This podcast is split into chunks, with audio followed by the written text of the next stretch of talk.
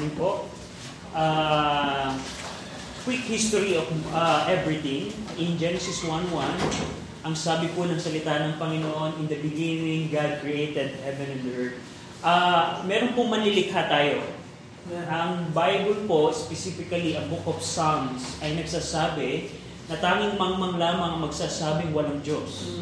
Dahil pag tiningnan niyo po ang kalikasan natin, tiningnan niyo ang everything under the microscope or over using the telescope, makikita niyo na merong creator. It's tanging mangmang lamang nagsasabi ng galing tayo sa evolution. Yung pong mga tao na nasa mga universities na akala na, natin sila yung matatalino, pero ang Bible nagsasabi sila yung mangmang dahil hindi sila naniniwala na merong Diyos. At sabi po ng Bible, nilikha ng Diyos ang lahat para sa kanyang kaluwalhatian. Right. And sadly, nung panahon po ni Adam, pumasok po ang kasalanan at ang kamatayan sa pamagitan po ni Adam dahil si Adam po ang tao unang nagkasala. At dahil po sa kasalanan natin, ang tao po at ang Diyos ay napahiwalay. Noong unang panahon po, ang Diyos at ang tao ay freely nakikipag-ugnayan Pareho silang naglalakad sa hardin, pero right now po, meron pong galit ang Diyos sa tao dahil po sa ating kasalanan. And by the way, pag sinabi pong kasalanan sa Bible, ang pag sinabing kasalanan sa Bible is nilalabag mo ang kautusan ng Diyos. Yeah, example po, ang Ten Commandments.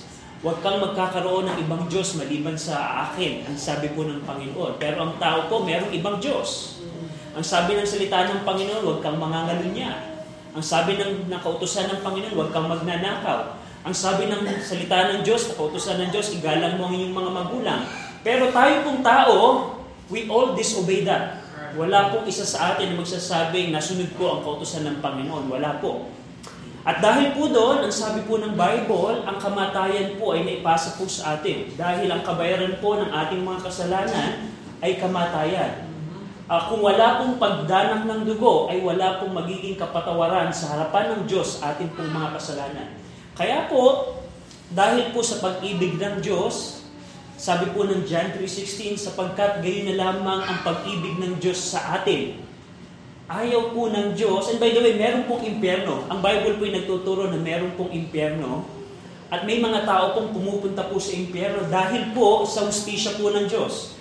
Pag sinabi kong hustisya po ng Diyos, anumang kasalanan ginawa ng tao laban sa Diyos ay dapat pong pagbayaran. At ang tao pong hindi pinatawad ang kasalanan at siya'y abutin ng kamatayan, siya po ay tutungo po sa, sa impyerno dahil po sa hustisya po ng Diyos. At ang sabi ng Bible, sabi ni John, sabi ng, ng, ng John 3.16, sapagkat gayon na lamang po ang pag-ibig ng Diyos sa sanlibutan sa atin, kaya niya ibinigay ang kanyang bugtong na anak, ang Panginoon Kristo, upang ang sino mang manampalataya sa Kanya ay hindi mapahamak sa impyerno, kundi magkaroon ng buhay na walang hanggan. At last week po, pinag-aralan natin na yung lumang tipan po ay nag-aabang sa pagdating ng ipinangakong Heso Kristo po ng ating Panginoon. At nakita natin last week na Nakita po ni Daniel, nakita po ni Prophet Micah, nakita din ni King David or Prophet David, nakita ni Prophet Isaiah na merong Heso Kristo po na ipapanganak. At sa umagang ito po, pag-aaralan natin na dahil sa pag-ibig ng Diyos, kanyang ibinigay at pinadala at ibinigay ang kanyang bugtong na anak, pag-aaralan natin sa umagang ito yung kanyang pagdating, yung kanyang incarnation. Pag sinabi pong incarnation, is ito po yung Diyos ay nagkatawang tao. Tayong lahat po ay manalangin saglit. Let's pray. Ama namin Diyos po na makapangyarihan sa lahat. Salamat po dahil meron po kayong salitang iniwan po sa amin. Pwede na po na iwanan niyo kami mga taong makasalanan na walang liwanag po ng pong salita. Pero dahil kayo po ay mabuti at mapagmahal, binigyan niyo kami, Ama, ng pong salita na pwede namin makita ang pong plano ng kaligtasan. We pray and ask na tulungan niyo kami kahabagan at kaawaan. And I pray na kung meron po sa aming kalagitnaan wala pa sa Panginoong Kristo, kayo po ang magpaunawa po nito, kayo po ang magligtas, kayo po ay maawa at mahabag po sa amin. Sa ngalan po ng aming Panginoong Kristo, Amen. Now in 1 Timothy 3.16, quickly, tingnan niyo po, in 1 Timothy 3.16, 1 1 Timothy 3.16, 1 Timothy chapter 3 verse 16, um, sabi po dito sa sample Bible, at may ate Cham, anong page po siya? 1025. Page 1025, ang sabi po ng Bible, sabi ni Paul, specifically Apostol Pablo, sinusulatan niya po si Timothy, at ang sabi ni Paul, And without controversy, great is the mystery of godliness. The mystery of godliness, ano yung ibig sabihin nun? God was manifest in the flesh. Ang Diyos ay nahayag sa laman. Wala pong ibang tinutukoy po dito si Pablo, kundi ang ating Panginoong Kristo. Dahil ito ang Panginoong Kristo po ay Diyos na nagkatawang tao. Hindi po tunay ang sinasabi ng maraming tao na ang Panginoong Kristo ay tao lamang po. Pag inaral niyo po ang Bible, napakalinaw po na ang Panginoong Kristo po ay Diyos na nagkatawang tao. At ang, yun po ang ibig sabihin ng Christ incarnation. Ang mundo po natin ginagalawan, wala po silang idea anong ibig sabihin ng, ng, ng Christmas. Katulad nung dalawang lalaki kanina na ang lakas ng loob manghingi ng pera dahil Pasko daw, pero pag pinagsimba mo, ayaw nila. Ang, yan po ang kondisyon po ng tao. Ang, ang tao po right now, ang mindset nila sa gantong panahon is regalo, pera, pamilya. Pero they don't understand ano yung ibig sabihin ng pagkapanganak ng ating Panginoong Kristo. Now in Hebrews chapter 2, yung pong binasa natin kanina sa scripture reading, the word incarnation is God manifest in the flesh or ang Diyos, the divine God ay nagkatawang tao. Now in Hebrews chapter 2, there are three things po tayong makikita dito na dahilan kung bakit ang Panginoong Kristo ay nagkatawang tao. Meron tatlong dahilan binanggit dito si Apostol Pablo. Bakit ang Panginoong Kristo nagkatawang tao? Do you have an idea kung bakit pinanganak ang ating Panginoong Kristo? Now in Hebrews chapter 2, Apostle Paul explained it to us in verse number 9, unang-una tigit sa lahat, But we see Jesus, who was made a little lower than the angels. Hebrews chapter 2, verse 9. Now, Binanggit po dito na ang Panginoong Kristo ay ginawang mas mababa sa mga anghel. Dahil tayo pong mga tao sa lahat ng nilikha ng Diyos, anghel po ay mas mataas kumpara po sa tao. Sa lumang tipan po, ang anghel ay kayang pumatay ng libo-libo, ang isang anghel po. At tayong tao, wala tayong kakayanan dyan. At ang, ang, ang sabi ng Bible, tayong tao ay mas mababa sa mga anghel. At ang sabi ni Paul, ang Panginoong Kristo ay ginawang katulad natin na mas mababa sa mga anghel. He, God or Jesus who was made a little lower than the angels, anong dahilan po? For the suffering of death. Para sa kapigatian or kaparusahan or hagupit ng kamatayan. Now, tandaan niyo po, naalala niyo kanina, sa ustisya po ng Diyos, ang kasalanan po ay kamatayan po ang kabayaran. At ang Diyos po ay never natin kayang patayin. And the main reason po kung bakit ang Panginoong Kristo ay nagkatawang tao, He needs to experience death ng kamatayan. Dahil never mababayaran ang kasalanan kung walang mamamatay. At hindi po kayang mamatay ng isang Diyos. Kung ang Panginoong Kristo po ay papatayin bilang Diyos, hindi po mangyayari yun. Kaya sabi ni Apostol Pablo, ginawa siyang mas maliit, mas mababa bilang tao kaysa sa mga anghel para sa suffering ng kamatayan. And that's the main purpose. Ang sabi po ng Panginoong Kristo nung siya po nanalangin in John 17, Father, ginawa ko ang kalooban mo. Speaking po na kalooban po ng Diyos, pinalano po ng Diyos Ama na ang Panginoong Kristo ay mamatay para sa kasalanan ng sanlibutan. Ang sabi doon, the chief reason po ang bakit ang Panginoong Kristo ay napunta sa mundong ito was to die on the cross. That's the main purpose. At ang sabi dito, crowned with glory and honor that He, by the grace of God, should taste death for everyone. Now, nakita natin, yan ang unang dahilan. Never, uh, akala ng tao, of course, sa unang pagdating po ng Panginoong Kristo, ito po yung chief reason. Pero darating po yung pagkakataon na babalik po muli ang ating Panginoong Kristo upang maghari. Pero sa unang pagrating po ng Panginoong Kristo, Siya po ay pinaproclaim na King of the Jews pero hindi po siya tinanggap ng mga Hudyo. We know that. Now, in, in, dun po sa binasa natin, nakita po natin na that He, by the grace of God, salvation po, ang kaligtasan po ay tanging sa pamamagitan lamang po ng biyaya po ng Diyos. Now, let me explain po ang biyaya ng Diyos. As I meditate ang biyaya po ng Diyos, inisip ko po na kung ang Diyos ay mahal tayo at ayaw ng Diyos na tayo pumunta sa impyerno, bakit hindi na lamang sa isang ganun ng Diyos, ligtas na tayong lahat? Hindi niyo ba naisip yun? Yan po ang kaisipan ng, ng, ng, ng tao na bakit hindi na lamang kung ayaw ng Diyos na ang tao, dahil mahal ng Diyos ang tao, bakit hindi na lamang niya sa isang, tawag dito, uh, pitik ng daliri, uh, snap, ay iligtas na lamang tayo. Of course, if you study the Bible, kailangan niyo pong maaral na ang Diyos po ay matuwid at maustisya. That's one thing po. Pero pag sinabing biyaya po ng Diyos is, hindi hindi mo makikita na ang Diyos po'y mabiyaya kung hindi niya tayo iniligtas. Now, tingnan niyo po quickly. Actually, Apostle Paul explained it in the book of Ephesians. And, and this is one of the themes of book of Ephesians. In Ephesians chapter 1, Ephesians chapter 1. At yung pag nakita niyo po, banggitin mo po yung page number. Ephesians 1, Ephesians chapter 1 and in verse number 5 and 6. Ephesians 5, Ephesians 1, verse 5 and 6.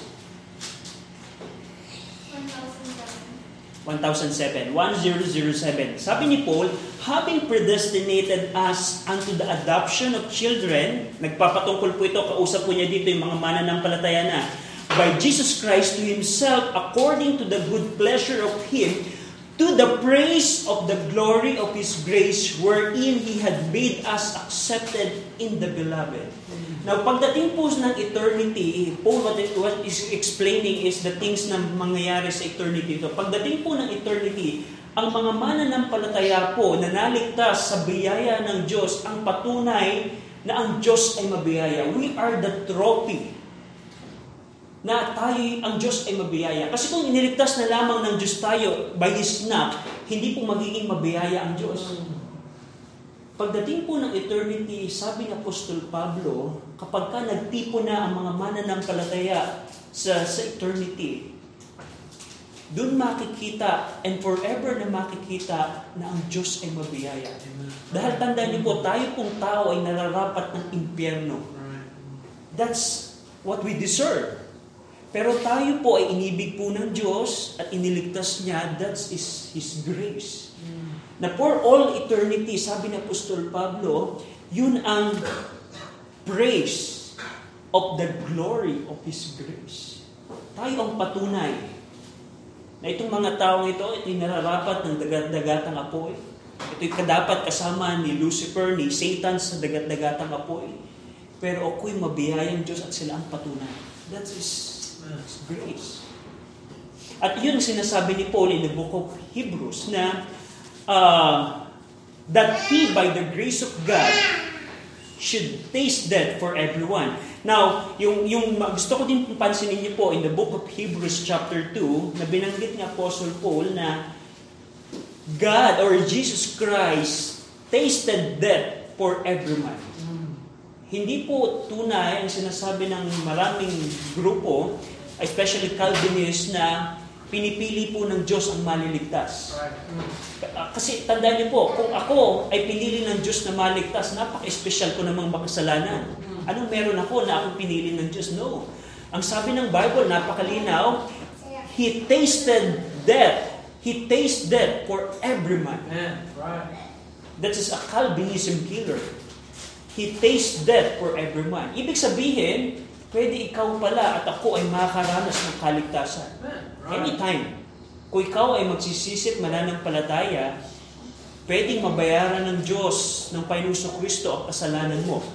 Now, tingnan niyo po. So in verse number 9, nakita natin the chief reason kung bakit ang Panginoon Kristo ay nagkatawang tao. For the suffering of death and to taste death for every man. To taste death for every man. Now, in verse number 10, For it became Him for whom are all things and by whom are all things. Yan po ang ating Panginoong Kristo. Ang Panginoong Kristo po, for whom are all things and by whom are all things. Ang ibig sabihin po nun, ang lahat ng bagay sa mundo pong ito ay nag exist sa pamamagitan ng ating Panginoong Kristo. Siya po ang may control. Yung pinapanalangin natin kanina kay Ate Lota, yung yung nagkikritikal na kapatid ng ating ng ni, ni Sister Lota, ang Panginoong Kristo po ang may hawak dahil sabi ng Bible, in Him we move and live Him and have our being. Ang Panginoong Kristo po ang may hawak ng lahat ng bagay.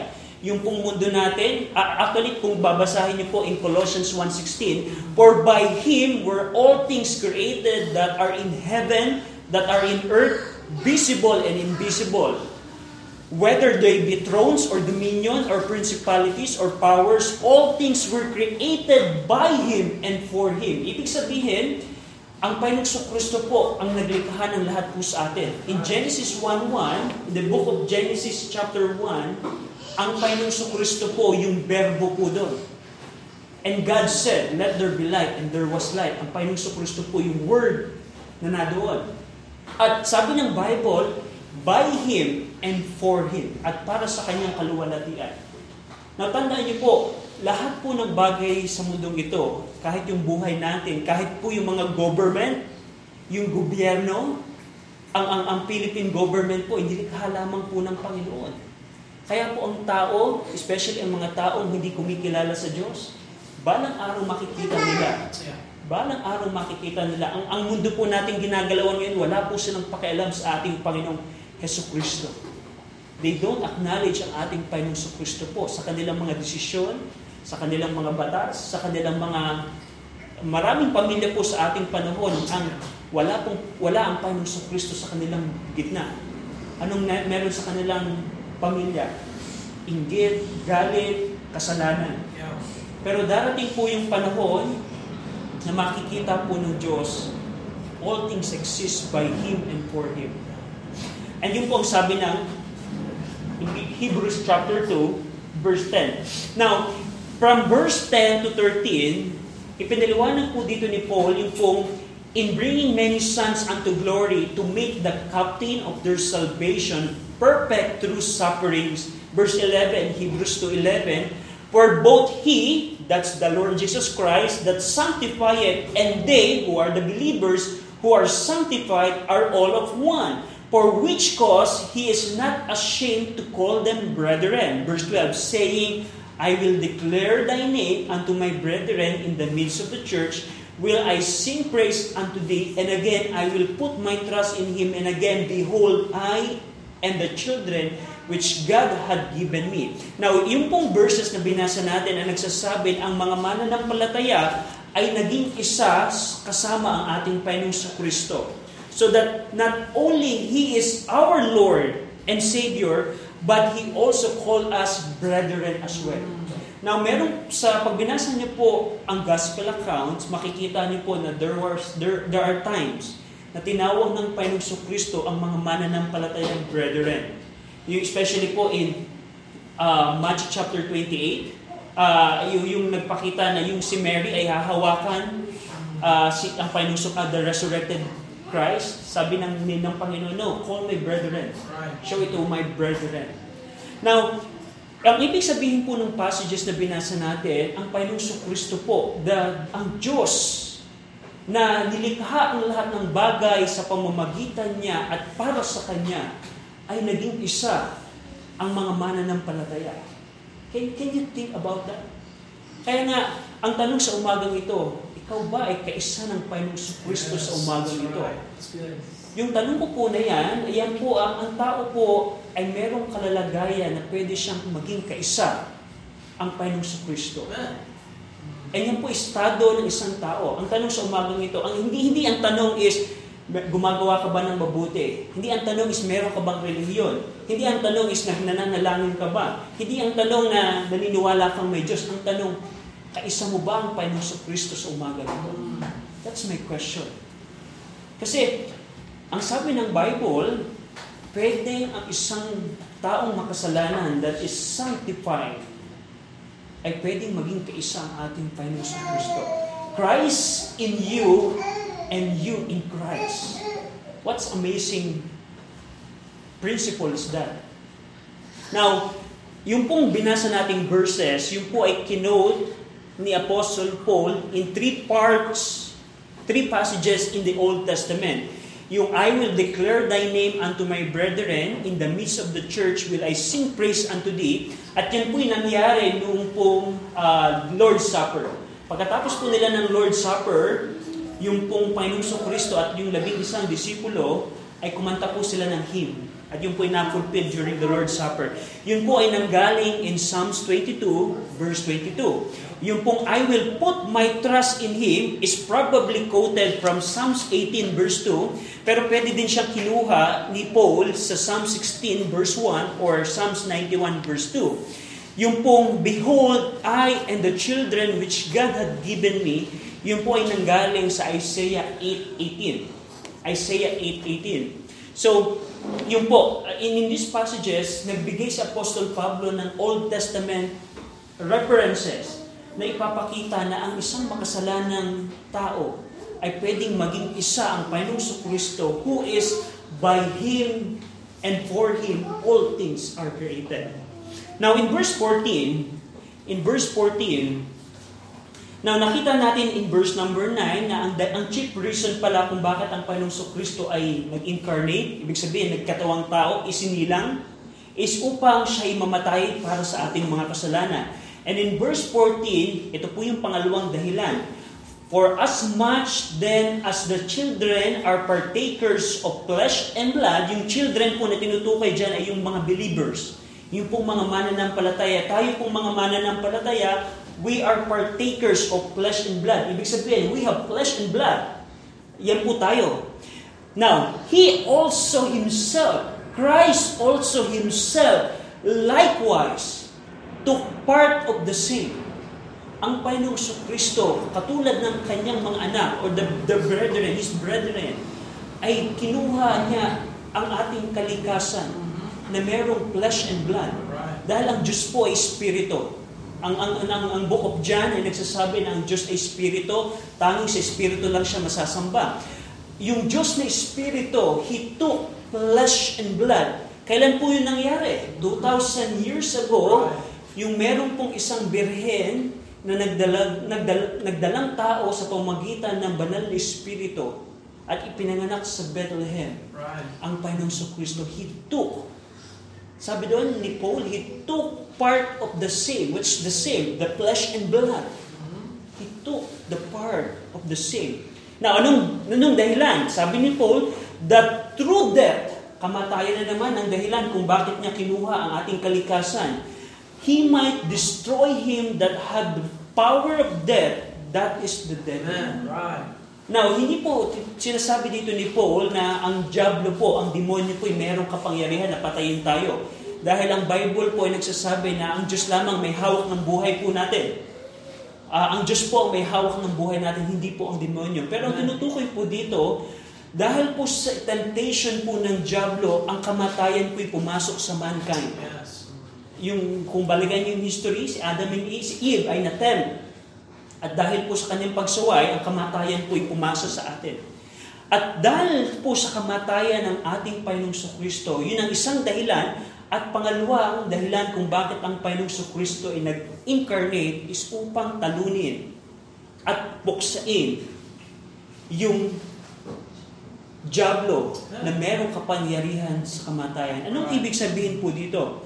Ang, ang, ang, ang, ang, ang, ang ibig sabihin po nito is sa pamamagitan po ng kamat, ang death ay meron, uh, death was a part of devil's dominion because he introduced it that he seduced man from God and led on the train of woes which result in death. We, that's what I said a while ago. Sa pamamagitan po ng kamatayan ng ating Panginoong Kristo, na destroy ng Panginoong Kristo ang Diablo in the sense of providing redemption for simple men. Amen. Yan po ang tinutukoy ng Panginoong Kristo ng ni Pablo.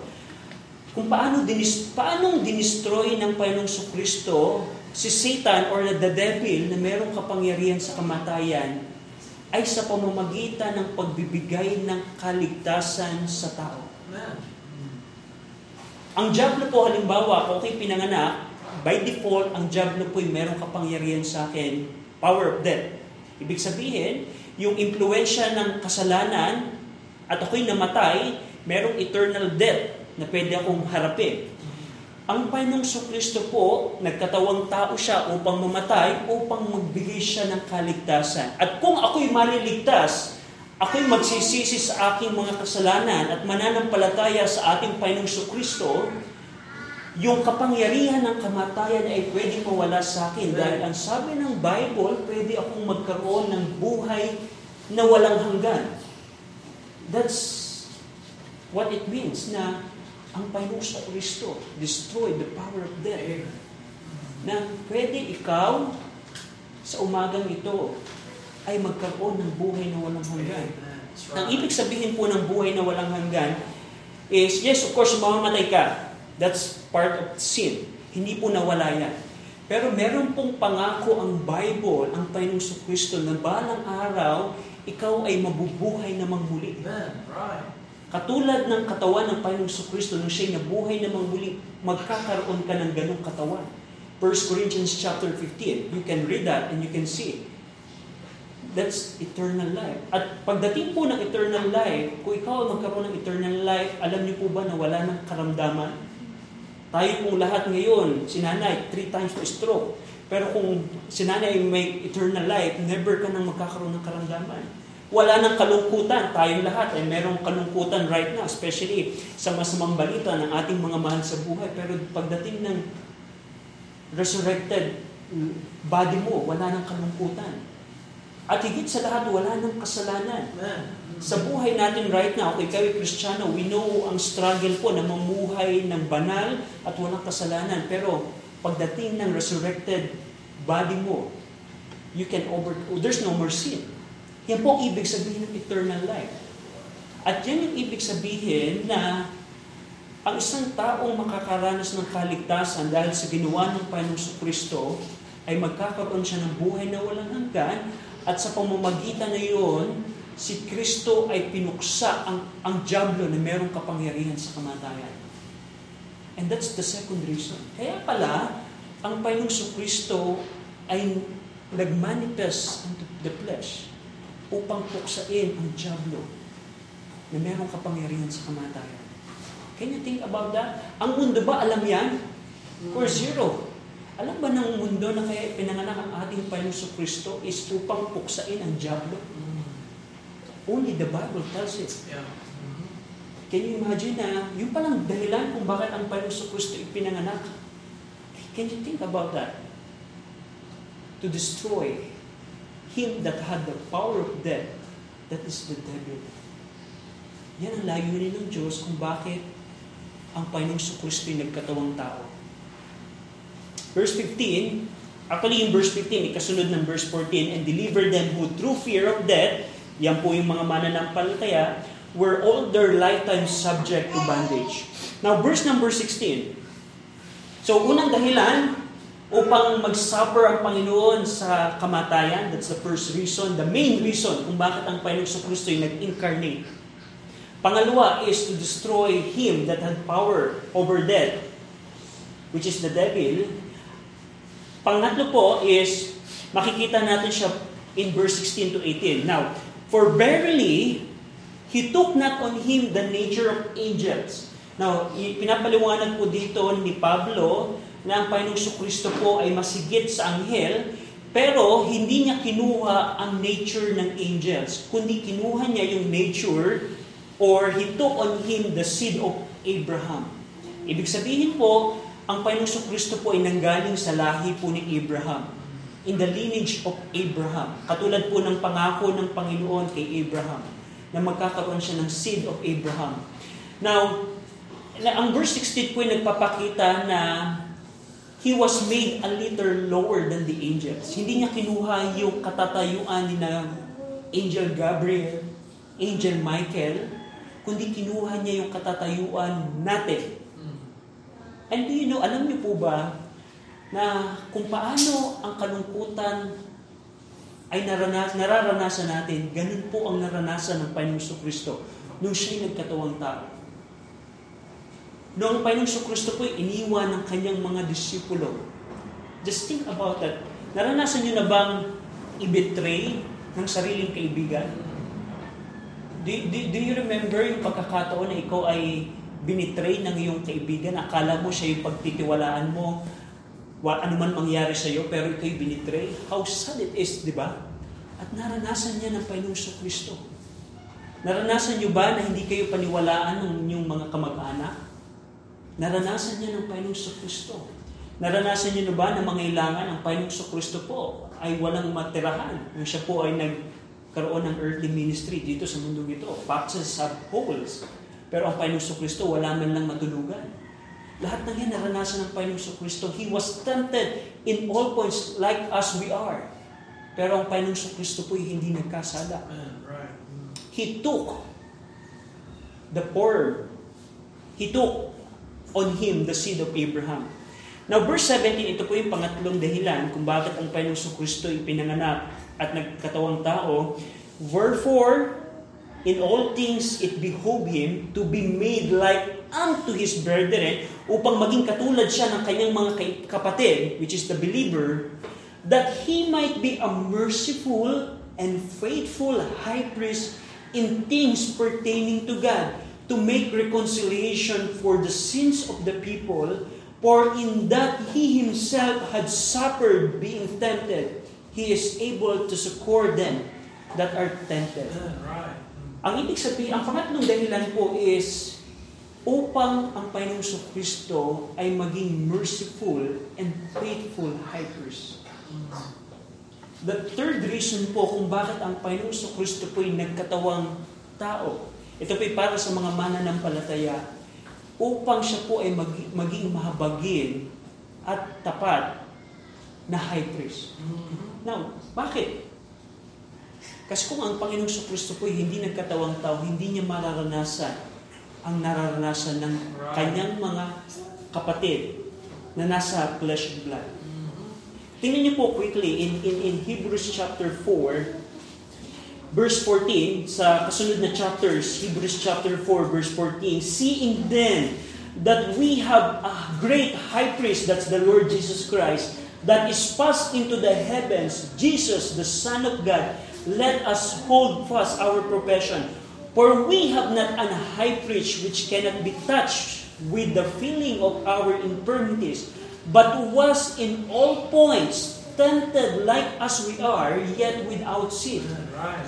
The reason po kung bakit ang Panginoong Kristo ay nagkatawang tao upang maranasan niya ang nararanasan po ng mga mananampalataya. Upang, upang siya, kapag siya'y mamamagitan na sa mga mananampalataya, patungo sa makapangyarihang Diyos, alam niya.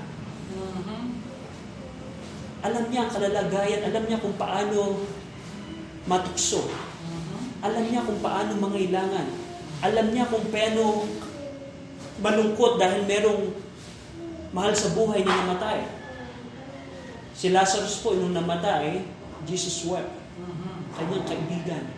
Umiyak ang ating Panginoon sa Kristo. Naranasan niya upang siya na nasa kanang luklukan po ngayon ng, ng, ng trono ng Diyos Ama, siya po ang namamagitan sa mga mananampalataya. There's one mediator, the man, Christ Jesus. At ang Panginoong Kristo po ay nanatiling tao. Siya po ay Diyos na nagkatawang tao, pero ang term ng Bible is the man Christ Jesus hanggang sa ngayon. Upang ang sino mang mananalangin, halimbawa na nangailangan, nanalangin ka ng pangangailangan, alam ng Panginoong Kristo ang, karana, ang kalalagayan ng mga ilangan. Nananalangin, halimbawa tayo ng relief para sa sa mahal natin sa buhay na alam ng Panginoong Kristo ito that He might become a merciful and faithful high priest. Yun pala ang dahilan kung bakit nagkatawang tao ang ating Panginoong Kristo. Hindi niya kinuha yung nature ng, ang, ng angel dahil makapangyarihan ng angel. He took the nature ng katulad ng kanyang mga kapatid, kanyang mga mananampalataya. upang siya ay maging mahabagin at tapat na high priest. Yung pong verse 18 na word na succor, ang ibig sabihin niyon ay to run when called for. Naranasan niyo ba na merong naghihingalo na, na halimbawa, naghihingalo na pasyente. Sino, sino tatawagin niyo? Doktor. Yun po ang ibig sabihin ng succor. Na kapag ka meron kang pangangailangan, you can run to Christ and we can call Him. We can call Him. At yan po ay encouragement po sa mga mananampalataya. Yung pong, yung pong third reason kung bakit ang Panginoon Kristo nag-incarnate, yan po ay para sa mga mananampalataya. Just think about na naranasan ng Panginoon Kristo ang lahat ng naranasan mo. Yung problema mo right now, na hindi mo alam ang solusyon, naranasan niya ng Panginoon Kristo. Upang siya, kapag siya'y mamamagita na between the Almighty, powerful God the Father at sa isang mananampalatayang nananalangin, alam niya, alam niya ang pakiramdam na nararanasan mo. What an amazing idea it is. Na we can come to God the Father through Christ na ang Panginoong Kristo, alam niya ang kalalagayan ko. Kasi tingnan niyo po, kung, kung ang Panginoong Kristo, hindi niya naranasan ang, ang katulad na naranasan natin, yeah. hindi niya ma, hindi niya siguro ma, ma, malaman ano ang pakiramdam ng bakit kaya ganito pananalangin ng mananampalataya nito. Maaaring wala siyang clue.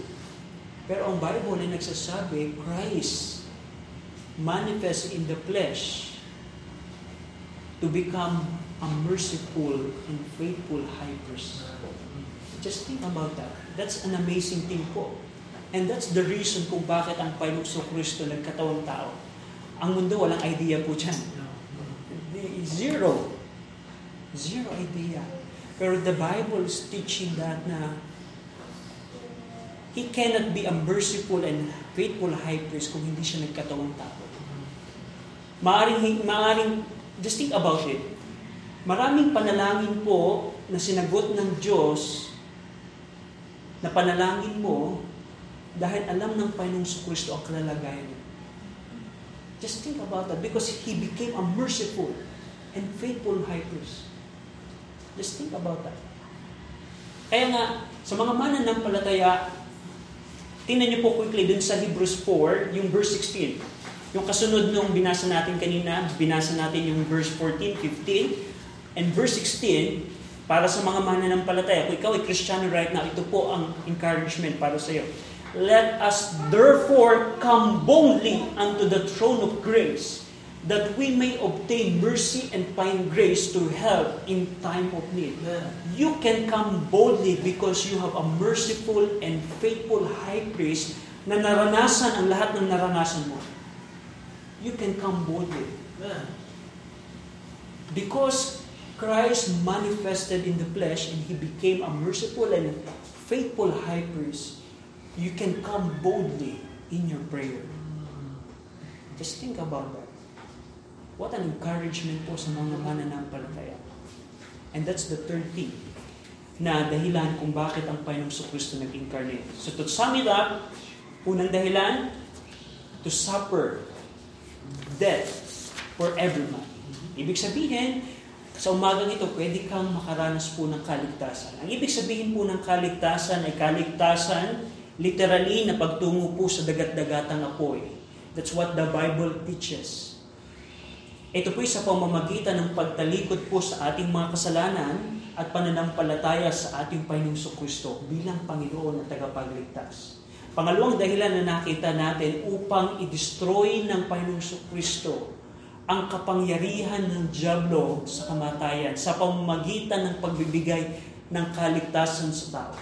At para sa mga mananampalataya, bakit nagkatawang tao ang Panginoong Kristo? So that He become a merciful and faithful high priest so that we can come boldly to the throne of grace. Shall we pray? Ama namin Diyos po na makapangyarihan sa lahat, pinupuri namin kayo at pinasasalamatan sa inyo pong salita na nagbibigay ng liwanag po sa amin, Panginoon. Salamat, Panginoon, dahil kayo po ay Diyos na naawa po sa amin na 2,000 years ago, ang Panginoong Kristo po inyong pinadala dito po sa mundo pong ito upang magkat- magkatawang tao, upang maranasan ang kamatayan, upang sirain ang kapangyarihan ng Diablo sa kamatayan, at upang siya po ay maging mahabagin at tapat na saserdote, Panginoon. Pinupuri namin kayo, sinasamba at pinasasalamatan sa ngalan po ng aming Panginoong Kristo. Amen.